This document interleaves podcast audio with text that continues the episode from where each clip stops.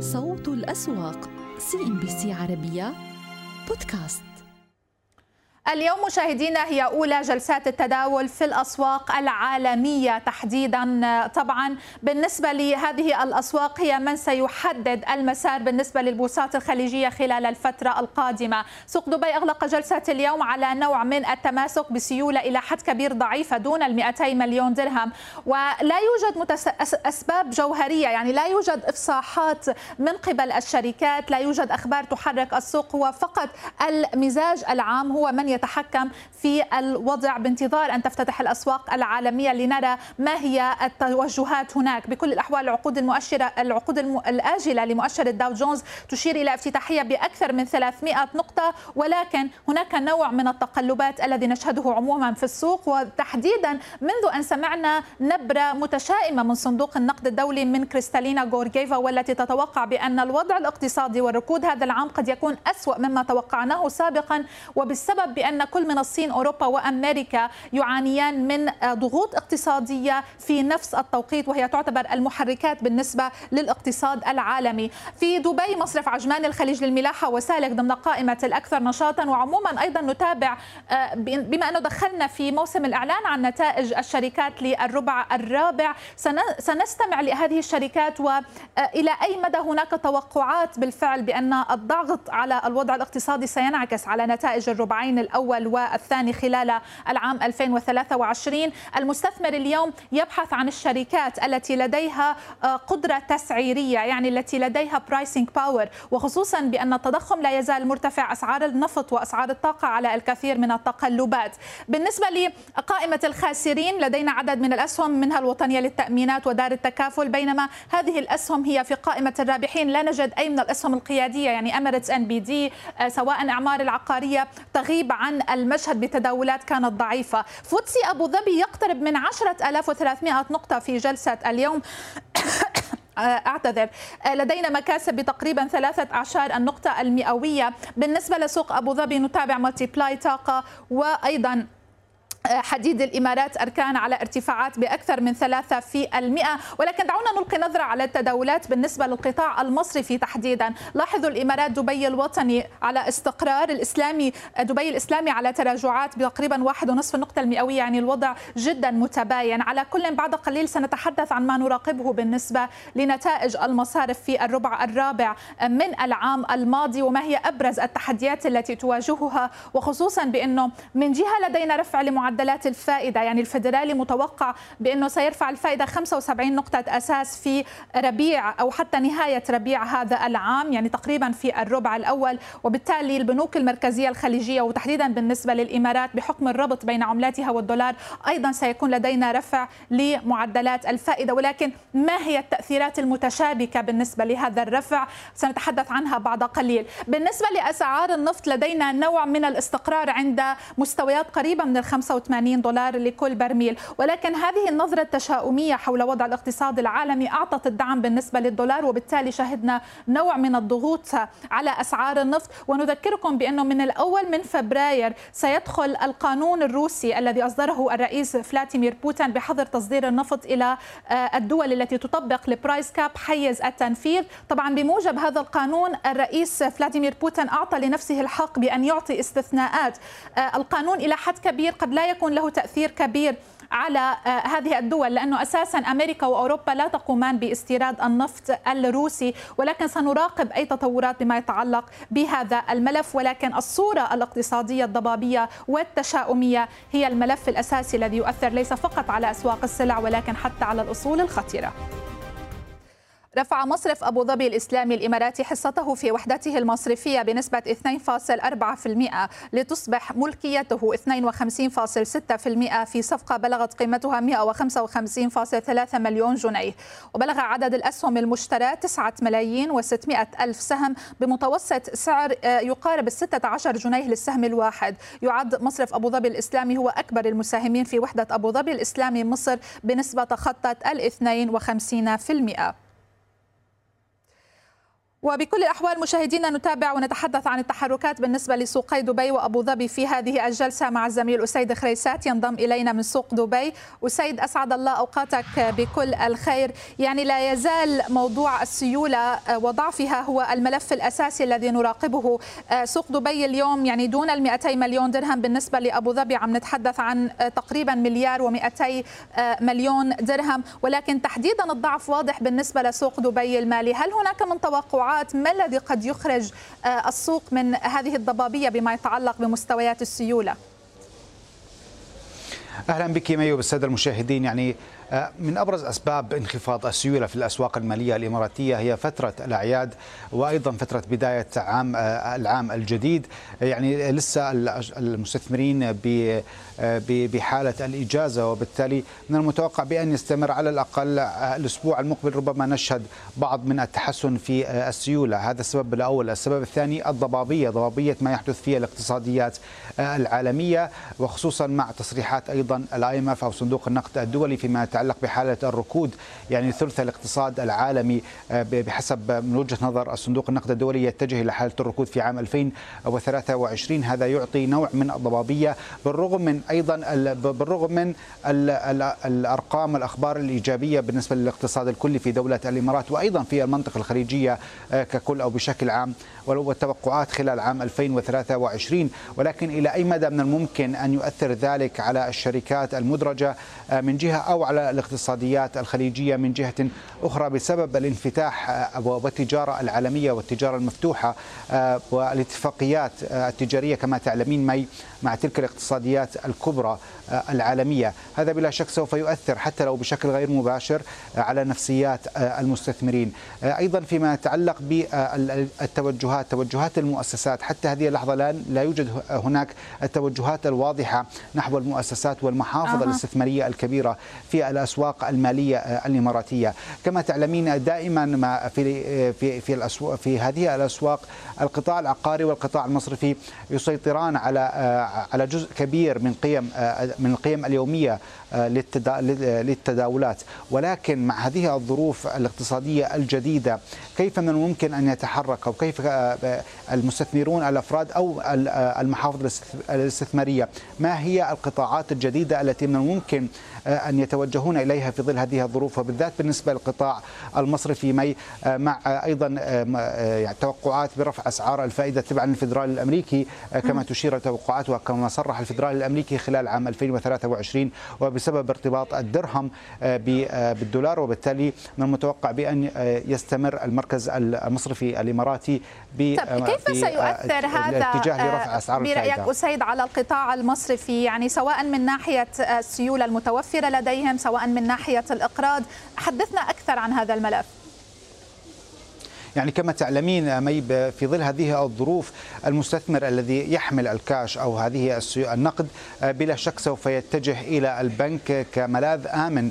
في ظل هذه الظروف الاقتصادية الضبابية آه، نوعا ما سواء بالنسبة للقطاع المصرفي أو القطاع العقاري أو القطاعات الأخرى. إلى أي مدى من ممكن أن تتأثر آه، آه، برفع أو استمرار رفع أسعار الفائدة؟ وبالتالي هو يلجأ إلى الملاذ الآمن. هذا بلا شك ربما يشكل ضغط إضافي على القطاع المصرفي لأنه كما نعلم بحسب آخر إحصائيات وبيانات المصرف المركزي حتى نوفمبر من عام 2022 ارتفعت السيولة والودائع لدى المقيمين وغير المقيمين لأعلى أعلى مستوى في 2000 منذ 2015 هذا يشير إلى أيضا سحب واضح من السيولة في الأسواق وفي وفي شتى الأوجه الاستثمارية آه، بشكل عام كملاذ آمن في ظل هذه آه، الضبابية.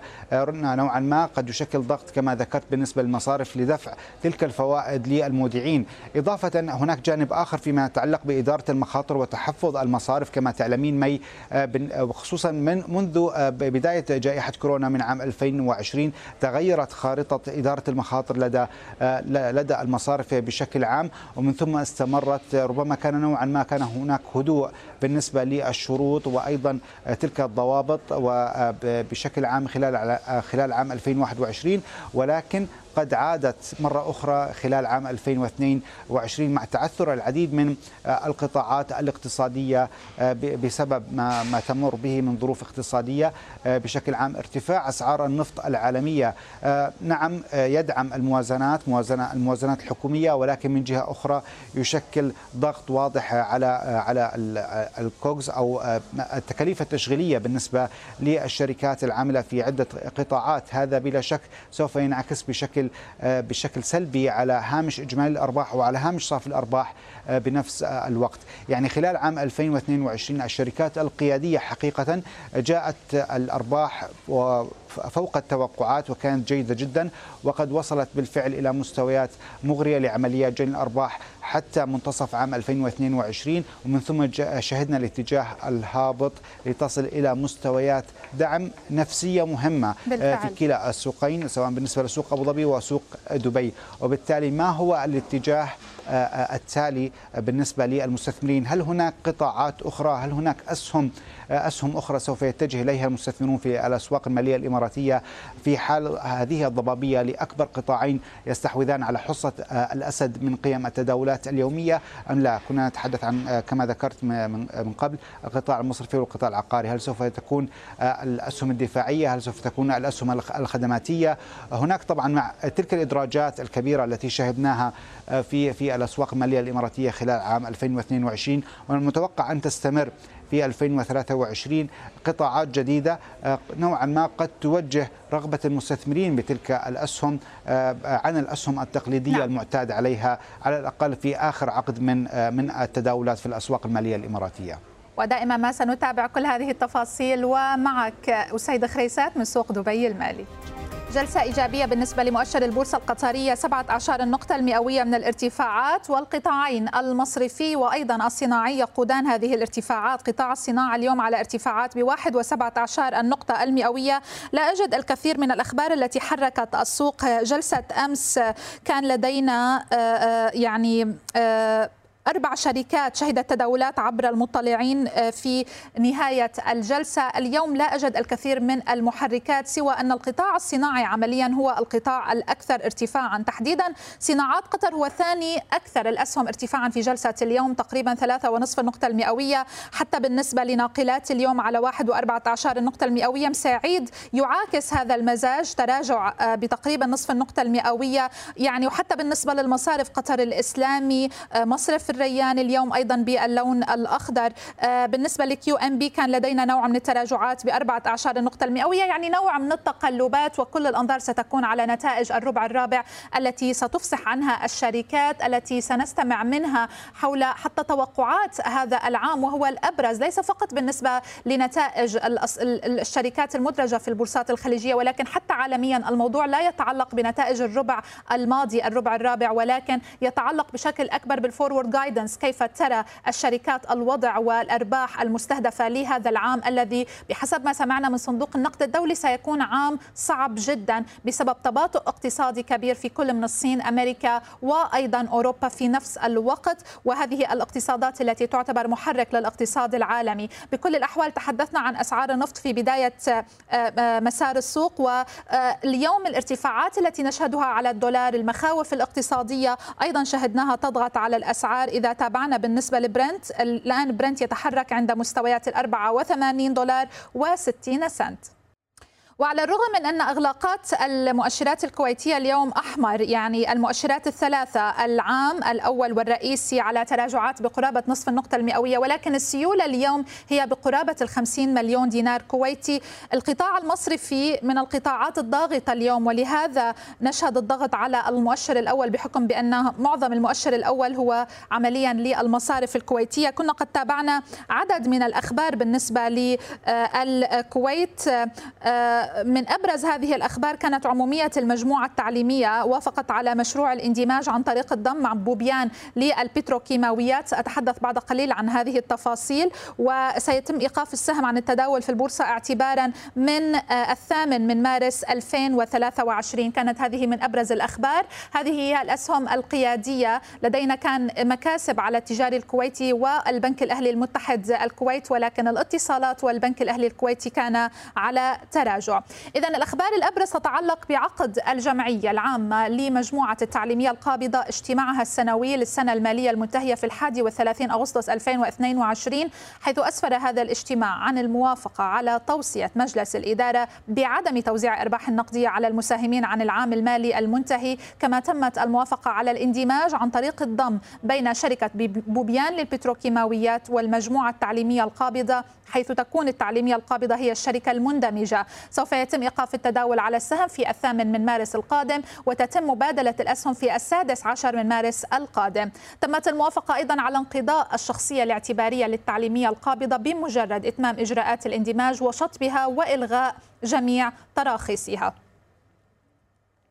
أيضا من الأخبار التي تابعناها اجتماع الجمعية العمومية العادية وغير العادية لشركة مجموعة عربي القابضة يوم الخميس السادس والعشرين من يناير وذلك للنظر في إطفاء جزء من الخسائر المتراكمة البالغة نحو 9 ملايين و884 ألف دينار كويتي كما في نهاية سبتمبر الماضي. ستنظر الشركة أيضا في زيادة رأس المال المصدر والمدفوع بنسبة 100% من نحو 17 مليون و296 ألف دينار كويتي إلى 24 مليون و592 192 ألف دينار كويتي موزع على 173 مليون سهم بمعدل 100 فلس للسهم الواحد مع علاوة إصدار بقيمة 55 فلس للسهم. هذا هو سهم عربية قابضة اليوم كان على ارتفاعات هامشية بثلاثة أعشار النقطة المئوية.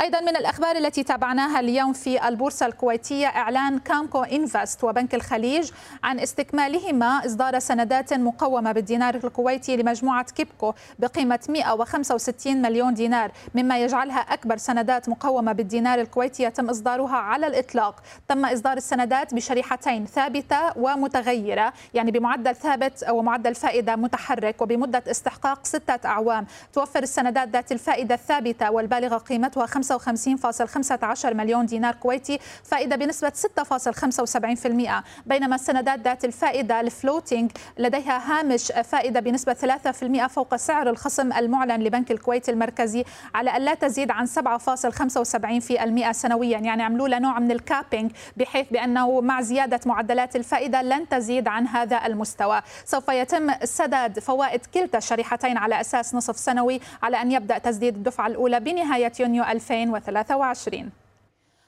فقط نغلق معكم أيضا ونتابع الإغلاقات بالنسبة لمؤشر بورصة مسقط. كان اليوم باللون الأخضر نصف النقطة المئوية والدعم هو القطاع المالي. ولكن كما نلاحظ الجلسة كان فيها الكثير من التقلبات. عمليا نحن لم نصعد لمستويات ال 4871 نقطة حتى فيما بعد منتصف هذه الجلسة. الأبرز هو آه، إشارة البيانات الصادرة عن مركز الإحصاء والمعلومات في سلطنة عمان عن ارتفاع إنتاج النفط الخام والمكثفات النفطية بنسبة 10% وذلك خلال 11 شهرا المنتهية في نوفمبر الماضي لتبلغ الكمية المنتجة نحو 355.47 مليون برميل مقارنة بالفترة ذاتها من العام 2021 شهد إجمالي الصادرات من النفط ارتفاعا بنسبة 12.7% على أساس سنوي ليبلغ نحو 293.9 مليون برميل. حسب بيانات التي تم الإعلان عنها ارتفع متوسط سعر النفط الخام العماني بنسبة 52% خلال فترة الأحد عشر شهرا من العام 2022 وصولا ل 95 دولار و80 سنت. مشاهدينا على مدار العام 2022 كانت شركات عديدة علامات فارقة سواء على صعيد التداول أو على صعيد صفقات عمالقة مثل أجيلتي. ومن المتوقع أن تستمر بعض هذه الشركات في الاستحواذ على اهتمام المستثمرين المحليين والدوليين خلال العام الجديد. نتابع التفاصيل في هذا التقرير. من بين تطورات كثيرة يتوقع أن تحوز على اهتمام شارع المال والأعمال في العام الجديد رصد آثار استحواذ بيت التمويل الكويتي على البنك الأهلي المتحد البحريني الصفقة الضخمة التي استغرقت سنوات لإكمالها وتوجت بإدراج بيتك في بورصة البحرين ويتوقع أن تبدأ مرحلة قطف الثمار في 2023 آه، لا شك بأن آه، استحواذ آه، بيت التمويل على البنك الأهلي المتحد سيخلق بنك له انتشار جغرافي في أكثر من 12 دولة. أيضا سيخلق بنك بحجم وصول بحدود 115 مليار دولار. وقاعدة رأسمالية تفوق ال 10 مليار دولار. وإذا كان بيع الأنشطة اللوجستية العالمية لأجيلتي مقابل تملك الشركة لثمانية بالمئة من شركة دي اس في الأوروبية من الصفقات العملاقة للعام الماضي فإن المستثمرين في 2023 ينتظرون معرفة عوائد الصفقة علاوة على رصد آثار استحواذ أجيلتي على كامل أسهم شركة منزيز لخدمات الطيران مقابل أكثر من 600 مليون جنيه استرليني لتتملك بذلك واحدة من أكبر الشركات في العالم في مجال الخدمات الجوية. شغالة على ست قارات آه، وأكثر من 200 دولة. آه، الشركة فيها أكثر من 25 ألف آه، موظف. وطبعا هي شركة معروفة بخدمات الطيران. وفي 2022 دخلت شركة مشاريع الكويت القابضة في ورشة إعادة هيكلة وأعلنت الاندماج عن طريق الضم مع شركة الجرين للبتروكيماويات فما هي الآثار المتوقعة من الاندماج الذي وصف بأنه سيؤدي إلى تشكيل شركة استثمارية قابضة تكون من بين الأكبر في الشرق الأوسط وشمال إفريقيا. نحن الآن آه، في صدد أو أو بدينا نشتغل بخطة جديدة مع مستشار عالمي آه، للنظر في الأصول الجديدة اللي داخلة الحين على المشاريع. آه، الحين أصول أكبر آه، بتحديات طبعا ولكن بنحاول نوصل أو راح نوصل إلى أفضل أفضل ال ال ال الأصول اللي نطلع منها قيمة مضافة. على مدار 2022 مثلت شركات عديدة علامات فارقة سواء على صعيد الاندماجات أو على صعيد الاستحواذات. فهل تستمر الشركات في التمتع بجاذبية استثمارية بعد أن تغيرت قيمها السوقية وتدفقاتها المالية؟ سؤال قد تجيب عليه أولى النتائج المالية في العام الجديد. صوت الأسواق سي ان بي سي عربية بودكاست. واصل السوق السعودي اليوم مكاسبه للجلسة الثالثة على التوالي رغم انعكاس أسعار النفط صوب التراجعات بما يفوق الواحد في المئة في تداولات اليوم. لكن رأينا طبعا قطاع الطاقة حافظ على بعض المكاسب اللي اقتربت بعشري النقطة المئوية مع نهاية التداول. وحققنا قرابة 82 نقطة كمكاسب بالنسبة للتاسي ل 10660 عم بيفصلنا 40 نقطة فقط لمستوى ال 10700 الأسهم القيادية الراجحي الأهلي أكوا باور معادن أرامكو السعودية جميعها بقيت ضمن النطاق الأخضر وهو ما عزز من تحركات السوق في ثالث جلسات العام الجديد. ورأينا طبعا مستويات السيولة تقترب من 4 مليار 3 مليار و887 مليون ريال في نهاية الجلسة. 117 مليون اتجهت كصافي بيع و200 ألف ريال في ختام التداول. ولاحظنا طبعا القطاعات تباينت. المواد الأساسية داعم اليوم بحدود 1% من المكاسب البنوك أيضا على صعود والطاقة أضاف 20 نقطة بانتهاء فترة المزاد ليبقى التأمين على تحركات هامشية صوب التراجعات. أما حركة الأكثر نشاطا أمريكانا ما زالت في الصدارة ب 20 مليون و400 ألف سهم. دار الأركان شمس بترابغ والتصنيع الوطنية ضمن مشهد النشاط. هناك حركة أيضا على المكاسب اتجهت لوفرة. وفرة عم بتوقع طبعا عقد مع سدافكو اليوم لتصنيع وتعبئة البطاطس المجمدة بما يفوق ال 11 مليون و650 ألف ريال. دعم تحركات السهم لقرابة 8% 29 95 إدارات للاتصالات. وفد جديد شهدناه مع نهاية شهر ديسمبر. يتداول على مكاسب تفوق في المئة 252 ريال. رواسي أيضا أدائها جيد اليوم. إسمنت القصيم وفيبكو يضيف 5 النقطة المئوية ضمن المكاسب. كير يتصدر التراجعات. لدينا أمواج انترناشونال تقدم العالمية مطاعم بيت الشطيرة والسيف جاليري يعود لجني الأرباح اليوم بعد مكاسب يوم أمس لقرابة 1.16 النقطة المئوية ليتداول عن مستويات 96 ريال في ختام تداولات اليوم. هذه القياديات أداء إيجابي اليوم بأغلبها. جبل عمر جنى الأرباح بعد مكاسب فقط 3% بجلسة يوم أمس ليتداول عن 17 ثمن هللات ومتراجع بقرابة ربع النقطة المئوية.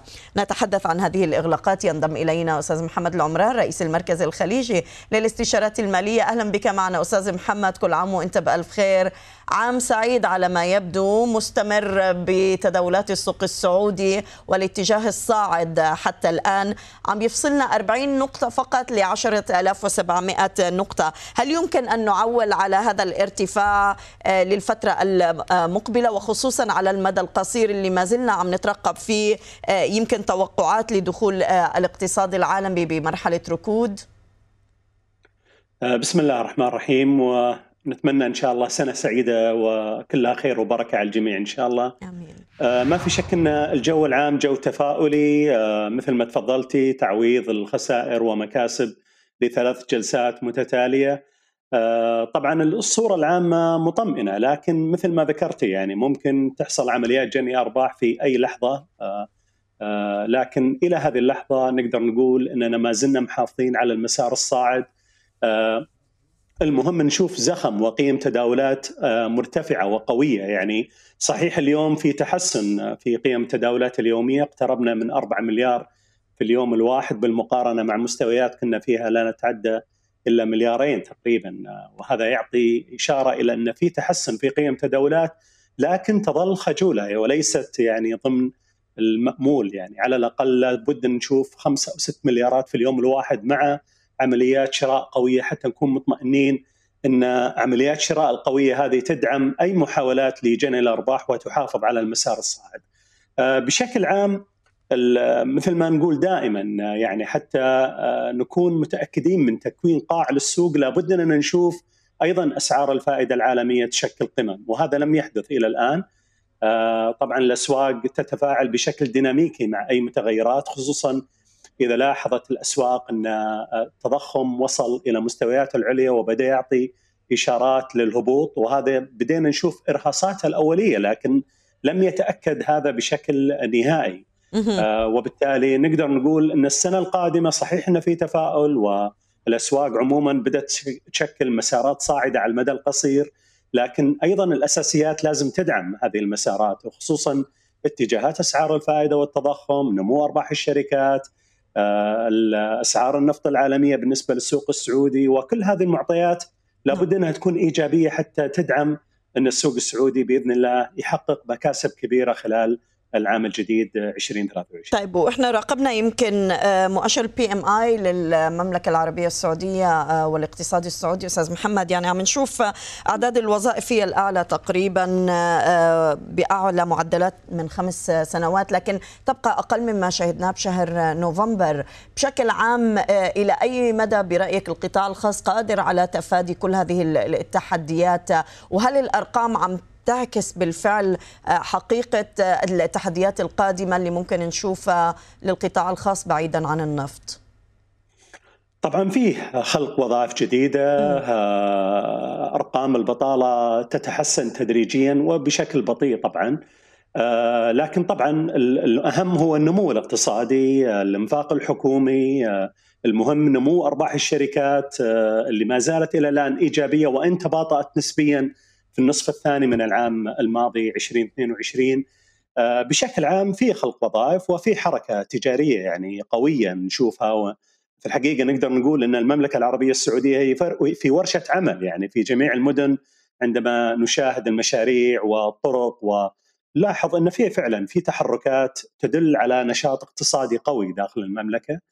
آه، بشكل عام المهم هو المؤشرات الاقتصادية الخارجية بالدرجة الأولى لأن هي اللي تلعب دور بالضغط على آه، آه، معدلات التقييم وأسعار الأسهم معدلات يعني الفائدة بالدرجة الأولى التضخم لانها هي مؤشرات داخلي عفوا خارجية ضغطت بشكل قوي على معظم الأسواق العالمية بما فيها طبعا السوق السعودي على الرغم من المؤشرات الإيجابية داخليا طبعا بالنسبة للسوق السعودي في ظل النمو الاقتصادي الاستثنائي اللي عشناه العام الماضي وأيضا الإنفاق الحكومي القوي والمحافظة على معدلات تضخم هي الأدنى عالميا أيضا نعم. لكن كل هذه المعطيات الداخلية لم تنفع في ظل آه، عوامل خارجية ضغطت على السوق السعودي نأمل أننا في هذه السنة يعني سنة 23 هناك آمال أننا ممكن آه، يعني آه، أسعار الفائدة تشكل قمم وفعلا تبدأ الهبوط مع يعني النصف الثاني من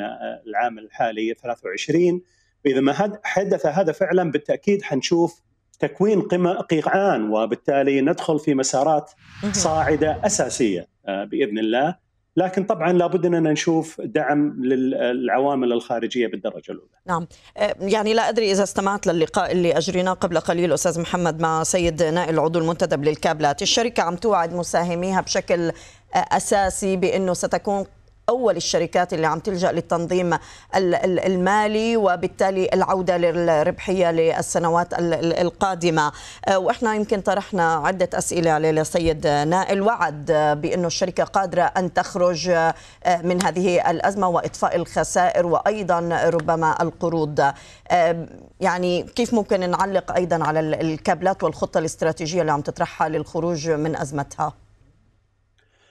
والله الوعود سمعناها بالنسبة لشركة الكابلات تحديدا من أكثر من 20 سنة يعني أكثر من يمكن مرتين أو ثلاث مرات الشركة قامت بإعادة هيكلة رأس مالها ولم تنجح كل هذه المحاولات وكلنا نسمع وعود كثيرة من الشركة. يعني أنا متأكد مساهمين الشركة في حال إحباط تام في الحقيقة لأن وعود كثيرة على مدى سنوات طويلة وإعادات هيكلة وتجديد للنشاط لكن لم نشاهد شيء ملموس على أرض الواقع، الآن الشركة آه، مثل ما تفضلتي أنت قبل شوي آه، بصدد إعادة التنظيم المالي وفق الأنظمة الجديدة.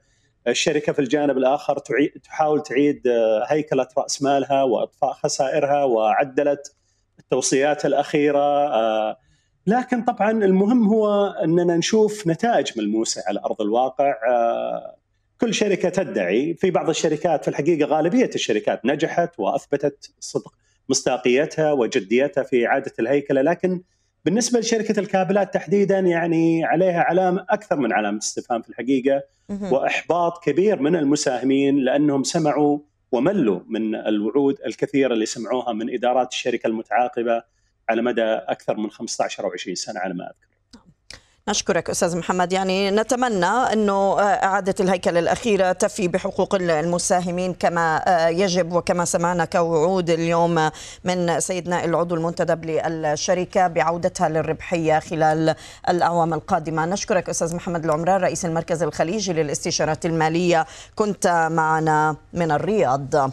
صوت الأسواق سي إن بي سي عربية بودكاست. ارتفاعات السوق المصري لا تتوقف إنما ربما تهدأ بعض الشيء لتقلص المكاسب منذ القرارات التي شهدناها بعام 2022 منذ عملية التعويم آه، للدولار ورفع أسعار الفائدة التي اتخذها البنك المركزي المصري. حاليا نتداول عند مستويات قريبة آه، جدا من ال 15200 خلال جلسة اليوم. كأعلى مستوى اختبروا ال EGX 30 كان 15175 نقطة يعني أقل من 30 نقطة كانت عم تفصل يفصلنا عن مستوى مئوي جديد قبل أن تبدأ عمليات جني الأرباح آه، بالنسبة ولا تقليص هذه المكاسب بالنسبة للسوق. 107 نقاط احتفظ فيها المؤشر الثلاثيني ل 15068 بسيولة فاقت ل 2 مليار و165 مليون جنيه في ختام جلسة اليوم.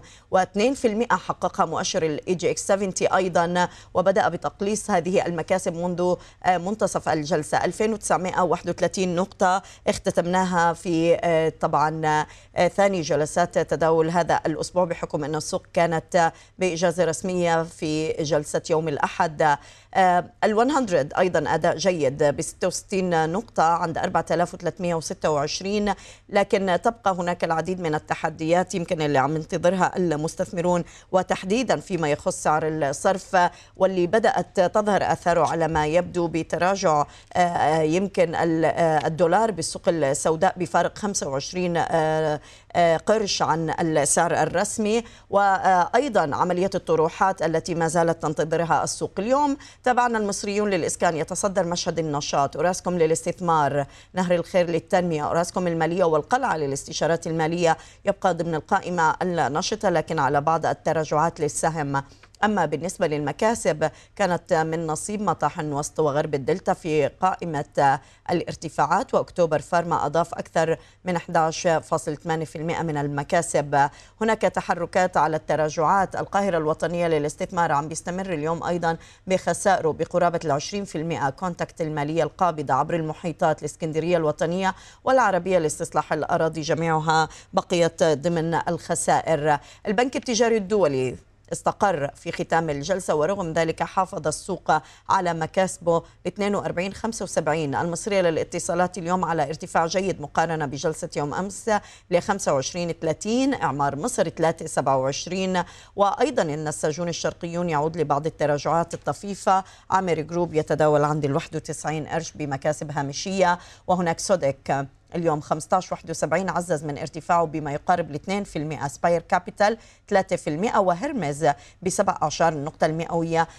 حول تداولات السوق المصري. ينضم إلينا دكتور معتصم الشهيدي عضو مجلس إدارة شركة هورايزن لتداول الأوراق المالية. دكتور أهلا بك معنا. كل عام وإنت بألف خير عام سعيد عم بيواصل فيه السوق المصري هذا الأداء المتميز اللي عم نشهده يمكن اليوم واقتراب من ال 15200 نقطة. إحنا من مراقبتنا للمؤشر من ارتفع يمكن من ال 10475 للمستويات الحالية. كان أغلب هذا الارتفاع مدعوم يعني تفاؤل المستثمرين بعملية التعويم اللي شفناها وأيضا ربما القرارات اللي راقبناها من اهتمام الحكومة بالنسبة للبورصة.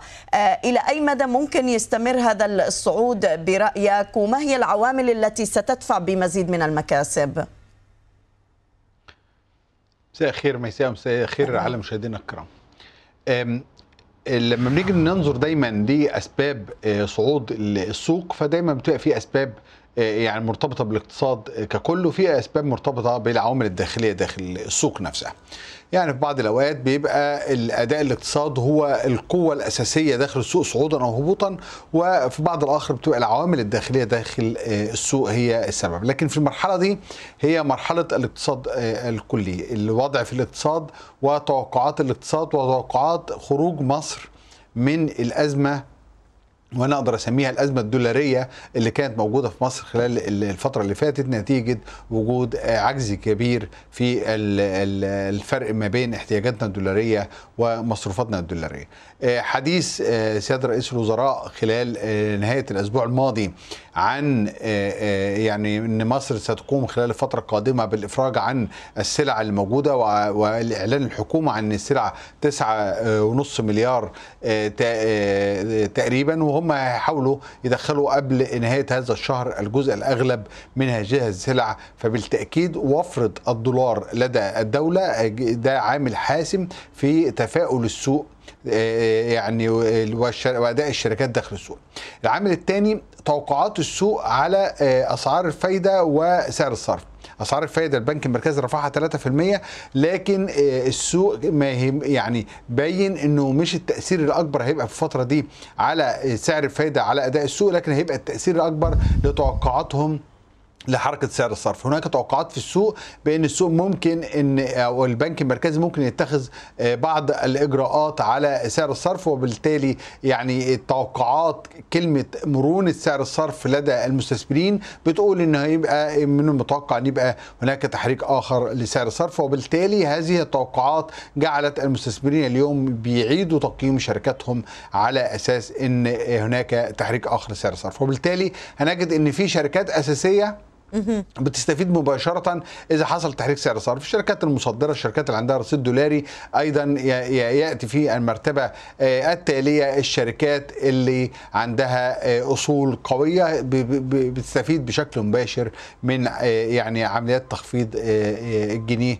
وتحريك سعر الصرف. وبالتالي أعتقد أن ده العامل الأساسي الموجود داخل السوق. لكن اليوم شفنا السوق يمكن منقسم نسبيا في أداء قوي ل EGX 70 عمليات صعود قوية في بعض الأسهم في EGX 70 وإن كان هناك صعود قوي في السيرتي لكن الأكثر جاذبية خلال جلسة اليوم يمكن جلسة أمس هو الأسهم الصغيرة والمتوسطة. وده في اعتقادي إن ده جولة طبيعية إن السوق الأسهم الكبيرة بتصعد وبقوة في البداية ثم يبدأ باقي الأسهم التي لم تتحرك في الصعود مرة ثانية وأعتقد إن دي الدورة الطبيعية إنها بتحصل دلوقتي إن الأسهم الصغيرة والمتوسطة اللي ما كانتش فيها حركة كبيرة خلال الفترة الماضية وكانت تنظر فقط للاسهم الكبيرة زي البنك التجاري وأبو قير وموبك وغيرها إن هي كانت بتصعد في بداية الجلسة إنها مستفيدة بشكل كبير من من الأحوال الاقتصادية لكن تبدأ الأسهم الصغيرة دلوقتي إن هي تاخد دور دورها في عملية الصعود. طيب يعني إحنا ما شفناه امبارح دكتور معتصم بإنه الدولار عم بيتراجع بالسوق السوداء ب 35% هل هذا عم بيعطينا مؤشر بإنه بالفعل أصبحت الإجراءات فاعلة لعملية التوازن لسعر الصرف؟ وما هي التوقعات يعني على الأقل المدى القصير لسعر صرف الجنيه المصري بعد هذا الإجراء؟ بالتأكيد مصر خلال الشهر الماضي شهر ديسمبر قدرت إنها توفر أكثر من أربعة أو تقريبا أربعة ونص مليار دولار لعمليات استيرادية. وهذا الشهر بنتحدث الحكومة بتتحدث عن دخول بضائع بتقترب من 6 مليار دولار. وبالتالي ده في حد ذاته يؤثر بشكل كبير جدا على الطلب في الأسواق في السوق الصرف خاصة السوق السوداء. العامل الثاني توقيف العمل بالاعتمادات المستندية لأن هذا الأمر كان كان عمل بعض المشاكل في السوق نتيجة عجز بعض السلع وعدم قدرة البعض على توفير السلع بنظام الاعتمادات المستندية والعودة مرة أخرى لمستندات التحصيل مما سيسمح لكثير من الشركات إنها تأخذ تسهيلات من الموردين في الخارج وده في حد ذاته أيضا هيؤثر على حجم البضائع الموجودة في السوق المصري وبرضه بيأثر على حجم الطلب الموجود على يعني الدولار أو العملات الأجنبية في السوق السوداء. وبالتالي إن هذا الانخفاض الكبير اللي إحنا شفناه هو نتيجة العودة للإجراءات الطبيعية داخل السوق المصري وتوفير الكثير من الدولارات عبر القنوات الشرعية. لكن ده ما ينفيش ابدا بالنسبة لي إن قد يكون هناك احتمالية لتحريك سعر الصرف بشكل أو بآخر عشان نقدر نوحد السعر بين السوق السوداء والسوق الرسمية. هو ده المستهدف من عملية إن يكون هناك سعر صرف مرن إن إحنا يبقى في النهاية عندنا كفاءة في عملية التسعير في سعر الصرف. وهذه الكفاءة مش هتحصل إلا لما يبقى في سيولة كبيرة لعملية تداول النقد الأجنبي ما بين الجهات الرسمية. مم. الحاجة الثانية إن إحنا يكون عندنا شكل واضح لعمليات تدخلات البنك المركزي سواء عمليات شراء وبيع في في ظل سعر الصرف المرن. وهذه التدخلات تكون واضحة تدريجيا للمستثمرين إن البنك المركزي مستهدف معدلات تضخم معينة ومستهدف مستويات مقبولة لسعر الصرف. الحاجة الثالثة إن لازم يكون هناك أداة للتحوط من مخاطر سعر الصرف. وأعتقد إن ده يجب للبنك المركزي إن هو يقوم بيه حاليا عشان نقدر إن إحنا المستثمرين والمنتجين الداخليين يقدروا يتحوطوا من أسعار سعر الصرف عشان ما تأثرش على المشروعات اللي هم بيقوموا بيها. طيب يعني ما بين سعر الصرف ويعني الدخول الحكومة على بعض المشاريع المفروض إنه يقوم بها القطاع الخاص دكتور معتصم أيهما سيشكل تحدي أكبر برأيك على القطاع الخاص خلال عام 2023 يعني هل مزاحمة الحكومة لبعض المشاريع قد تؤثر بالفعل على أداء القطاع الخاص خلال هذه المرحلة؟ أنا أحب يعني من من من وثيقة صندوق النقد أو تصريحات صندوق النقد إن إحنا نتكلم إن اولا مصر في سعيها لتوفير الدولار هتقوم ببيع بعض الشركات بحوالي 2 مليار دولار وده المذكور.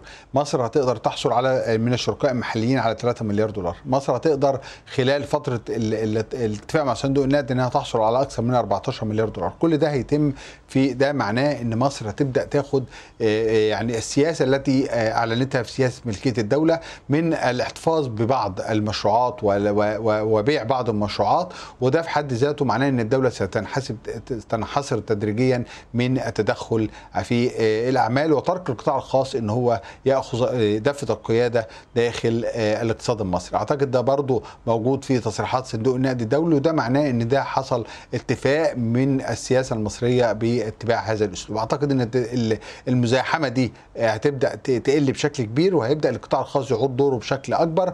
وأعتقد إن ده يعني أمر في غاية الأهمية ل يعني تمام التنافسية داخل الاقتصاد المصري وتشجيع مزيد من القطاع الخاص المحلي والأجنبي والعربي إن هو يدخل مرة ثانية بقوة داخل الاقتصاد المصري. الاقتصاد المصري دلوقتي فرصة كبيرة جدا جدا لأي مستثمر، الإنتاج المحلي في مصر يعني في نقص كثير من البضائع وإنتاج المشروعات ودخول المشروعات جديدة في هذا الوقت هيوفر لها جزء كبير من الطلب وبالتالي تقدر هذه المشروعات إنها تربح بشكل كبير. أعتقد إن الاستثمار المباشر في مصر مصر هتنجح في جذب مزيد من الاستثمارات المباشرة. أنا أتوقع في 2023 ان إحنا نقدر توصل نعم. الاستثمارات المباشرة ل 10 مليار دولار وهو ده اللي هيقدر يخلي القطاع الخاص يعود مرة ثانية داخل الاقتصاد المصري بشكل كبير. ونشكرك دكتور معتصم الشهيد. عضو مجلس إدارة شركة هورايزن لتداول الأوراق المالية. كنت معنا من القاهرة. شكرا لك.